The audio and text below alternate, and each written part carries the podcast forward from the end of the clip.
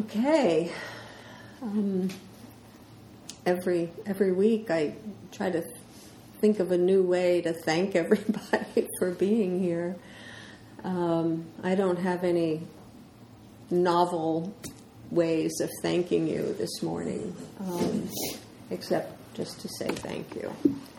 Um, I know it takes effort to get here, and um, right effort is one of the spokes on the wheel of uh, one of the paths of branches of the Eightfold Path, and so you're all right on right on the path and making right effort to get here. So thank you.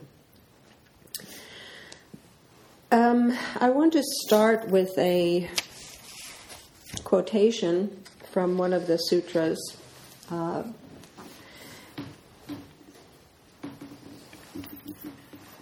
Venerable Ananda, who, by the way, was um, one of the closest students and actually a servant of servant, and not in the sense of being demeaned, but uh, joyfully serving the Buddha, very close uh, uh, student of the Buddha. Uh, Venerable Ananda went to the Blessed One, who we understand is the Buddha, and on arrival, having bowed down to the Blessed One, sat to one side. As he was sitting there, Venerable Ananda said to the Blessed One, This is half of the holy life, Lord. Admirable friendship, admirable companionship, admirable camaraderie. Don't say that, Ananda. Don't say that. Admirable friendship, admirable companionship, admirable camaraderie is actually the whole of the holy life. When a monk has admirable people as friends, companions, and comrades, he can be expected to develop and pursue the Noble Eightfold Path. So, just to repeat, Ananda suggested to the Buddha, I discovered that spiritual friendship is half of the holy life. And the Buddha responded, No, you're wrong. It's the whole of the holy life. That's a pretty remarkable statement that spiritual friendship is everything. And another way of saying that is that Sangha, being a member of a Sangha of spiritual friends, is it. And so here we are We've announced our names, but for the most part, none of us really know that much about each other. Um, we simply come here to sit together, and that's pretty much what we do. That's, that's what binds us. Um, so it's a kind of interesting connection that we, we don't come for any particular uh, advantage. We don't come to make business connections or look for a husband or wife or boyfriend or girlfriend, or we don't come for any personal benefit.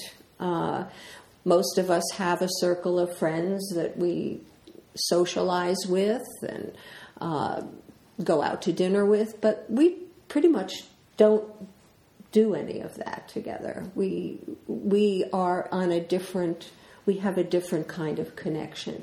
And it really isn't important what our careers are, what our backgrounds are, um, what our sort of name, rank, and serial number.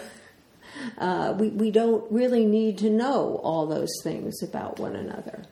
Um, it's a kind of a, a very special relationship. And we sit pretty much independently of one another. And yet, there's an, a shared energy, a shared sense that we're all on the same path, that we are companions, and there is a deep bond that's established, even though we don't really talk to each other. That's usually the way we connect with people, you know. Yep, yep, yep, yep. And and that's a wonderful form of connection. But we don't we don't necessarily have to do that. And yet we can sense that we're all searchers on the path. We're all moving together along a similar road. Buddha had more to say about spiritual friendship. He claimed that there were particular marks of what he calls, there's a wonderful Pali name for a spiritual friend, and it's Kalyana Mitta. It's a very beautiful, sort of lilting uh, phrase, Kalyana Mitta. And it means spiritual friend. And it's, it's, it's usually applied not only to members of a Sangha, but to the relationship between a teacher and a student. That there is a there is spiritual friendship there, not hierarchy, not someone in authority, uh, you know, relating to someone who is in less in less of a position, but it's an egalitarian connection. So the teacher is just as much part of the sangha and part of that spiritual friendship, that spiritual community, as anyone else. So the first mark of a spiritual friend, as Buddha says, he says, the spiritual friend gives what is hard to give. A spiritual friend gives what is hard to give. And what is hard to give? What is hard to give? I suspect that in some sense, each one of you, each one of us, has a different sense of what is hard to give, to give away. But I think in general, we can say that it's hard to give time. Especially those of us, and I suspect all of us, are very busy. I call it the curse of busyness. Our calendars are full. There's not a blank space in any time. And so it's hard to give. Time is a really valuable thing, and especially Sundays when we just want to have fun, right? So, coming here and giving your time to support the Zendo, to support others' practice, and just to be here to support the Dharma, to practice the Dharma, that's hard it's it's even hard for me who lives down like down the road. I want to stay in bed this morning. like, okay, drag yourself. And of course, once I'm up, it's yeah, this is yeah, this is part of my practice to give what is hard to give. And what else is hard to give? It's very hard to give your attention because there is so there are so many demands on our attention from everywhere that to actually give 100% of your attention to something. To someone in the sangha who's speaking who needs help who needs comfort. To give that attention when there are so many you know your dogs demand attention. Uh, uh, your your friends demand attention, your parents demand attention, your career, your work demands attention, your laundry demands attention. you know, so to come and offer your attention is, or to, to a friend, to somebody in the Sangha who says, I need to talk to you. I need to share this with you. Okay, I'm going to give you, and also it's it's not the case that we can give hundred percent of our attention.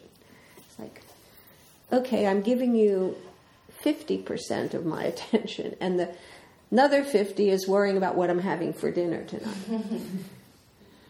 or all the things that I'm not doing that I need to do.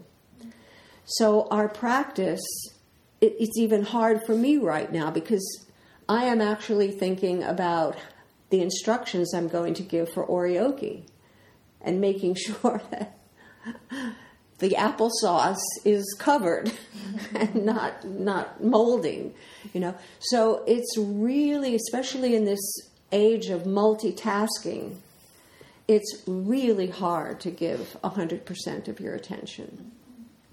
And of course, it's hard to give money, and most of us don't have a lot of it. So it's hard to part with that. Even a few dollars to put in the dana box, it's like, hmm, it's not, it's not um, required. We don't pass the hat. So it's like, well, if I can get away with it, why not? You know, it's hard to part with my money. I have much better things to do with it. And of course, we live in a capitalist culture. So, you know, you want to save and hoard everything. Give you an ex- I like this story, giving you an example of how hard it is to part part with things, things and time and attention many years ago, I um, during my I was still practicing Zen. I went to a party, and I was wearing a new pair of Birkenstock clogs. Loved them. That's when Birkenstock was, you know, big hippie thing, and I was an aging hippie, and so I needed to stick with the Birkenstocks. And uh, brand new, and I saw a acquaintance, not particularly a, a, close friend, but she came over and she was wearing a pair of ratty Birkenstock sandals, and she looked at my clogs and she said, "Those are really cool. Um, where did you get them? And you know, can I try them on?" And I said, "Of course." And happened that she was my size, and she walked around. I was wearing her ratty Birkenstock sandals. We we changed, and she says, "You know, I really like these. Um, they they fit me perfectly." And in a moment of I don't know, probably Zen craziness, I said, "You can have them." and she said, "Okay." I couldn't believe my ears. She actually took them. she wore them home. And I never saw them again. and I thought to myself, you know, here I, I offered something out of, you know, it's just being demonstrating my infinite generosity. you know, like I'm not I'm not attached to anything. No, you know, nothing belongs to anyone. Just take them. And I discovered that I was really attached to those clogs and that I couldn't believe that anyone could actually take something that was brand new like that that I offered, but she had no problem in walking home with them. And so it, it was a real, a deep lesson in the depth of attachment, even to something really. They were just a pair of shoes.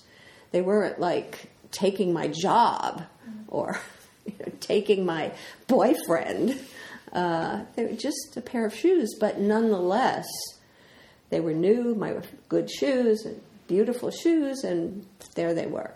So it, it I've had this kind of experience many, many times in my life where I've invested a lot of time and energy that I mean not just in buying shoes, but in establishing, for example, a program at Penn State with a whole alternatives library and uh, course development, and they just when I retired, mm. it was like the sea rolled over everything that I had worked for, and it just never existed. It's just completely disappeared.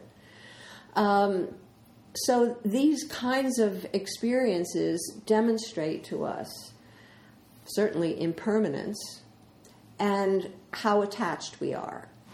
And so a, a good spiritual friend is able to let go, to let go of, of attachments.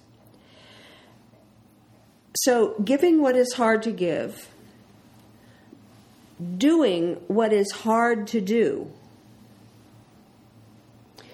And again, one of the most difficult things that a, a, a, spiritual friend has to do is to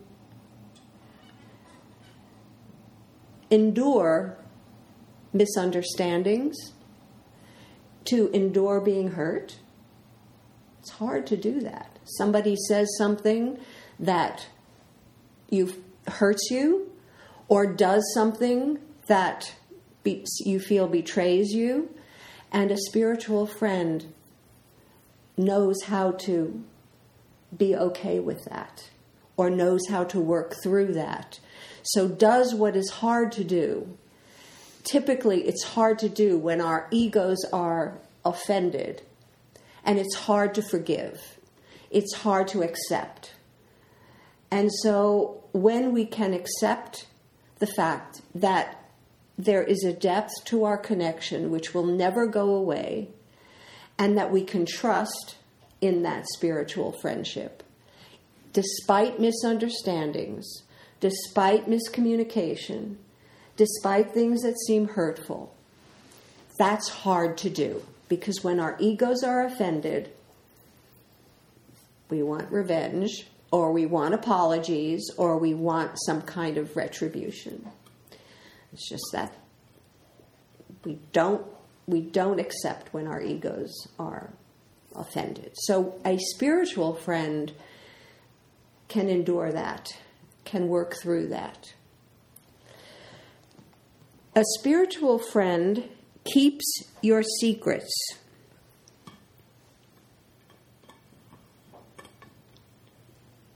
Doesn't feel the urge to gossip about you to talk to other people about you, whether it be praise or blame. We say one of the precepts is no praise or blame.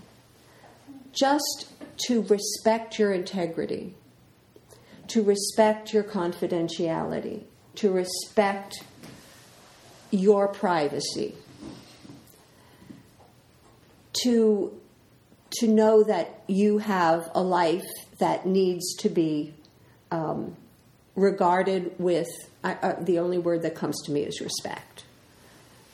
Respect and care for your well being. And lastly, when misfortune strikes, a spiritual friend does not abandon you.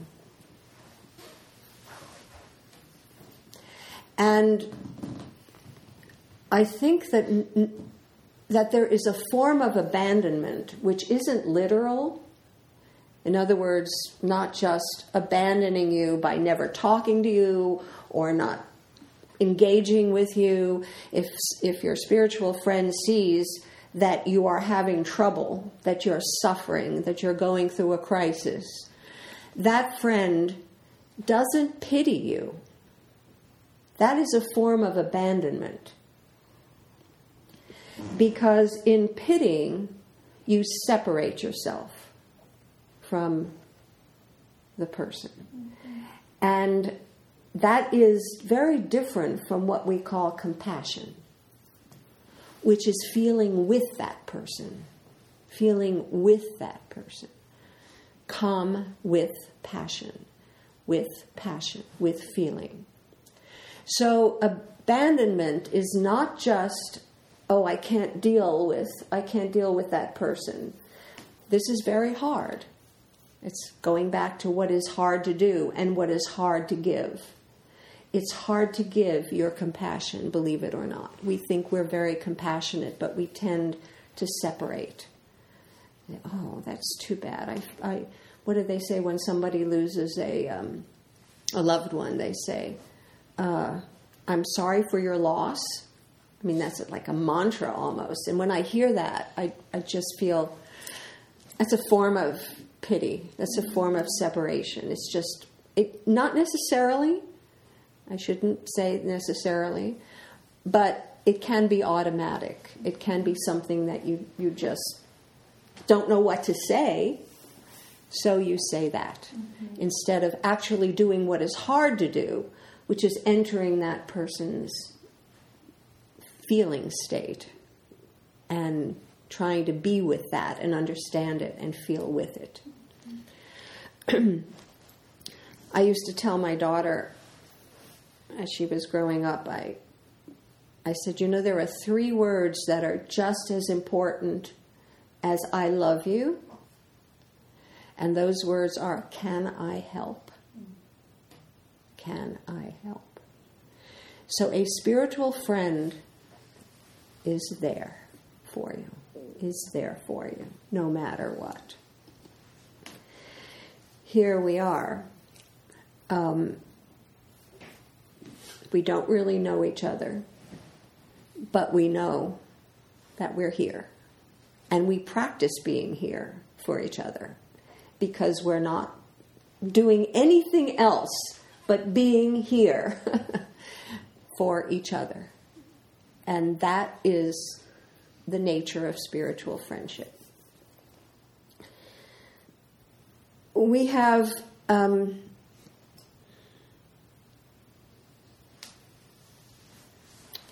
talked about introducing another form of practice into our being together on Sundays. And that form of practice is called samu. It's work practice. And one of the ways in which you can practice being a spiritual friend is not only walking together, sitting together, eating together, but working together. And that's something that has been sort of not at the forefront of what we do together each Sunday and during full day sittings. But Samu practice is really important. Not only because it, it helps to maintain the Zendo and our practice space and our practice equipment and our practice uh, meditation trail, but because it provides a transition between sitting on the cushion and actually working in the world. To be able to work, to do your job, to clean your house, to wash your dishes, to do your laundry, to rake your leaves mindfully as practice is just as important, perhaps even more important, than sitting on the cushion. Because this is like a five finger exercise. It's we don't spend our lives doing this, except if we're monks or nuns or, you know, but even then, people in monasteries spend most of their time sleeping, cooking, cleaning, gardening, you know, doing the dishes, making food, very simple things that we all do. And one of the things that I hear a lot is that how do I take how do I take what I'm experiencing on the cushion? How do I take that into the world? It's always so nice just to be here and sit quietly and settle down. But as soon as I get out there, all hell breaks loose. right. So, Samu is a way of practicing being out there, doing all the things you need to do. Some people call it menial work, but it's the basic work of our lives. And so we are going to, and again, this is this is not easy. Asking you to spend some time and probably taking time, a little time away from tea and, and talking and actually doing samu, doing work practice together, together, and sharing that experience together. Actually, if somebody ha- if somebody a- would ask me what, in a nutshell, what is Buddhist practice about, I would say service.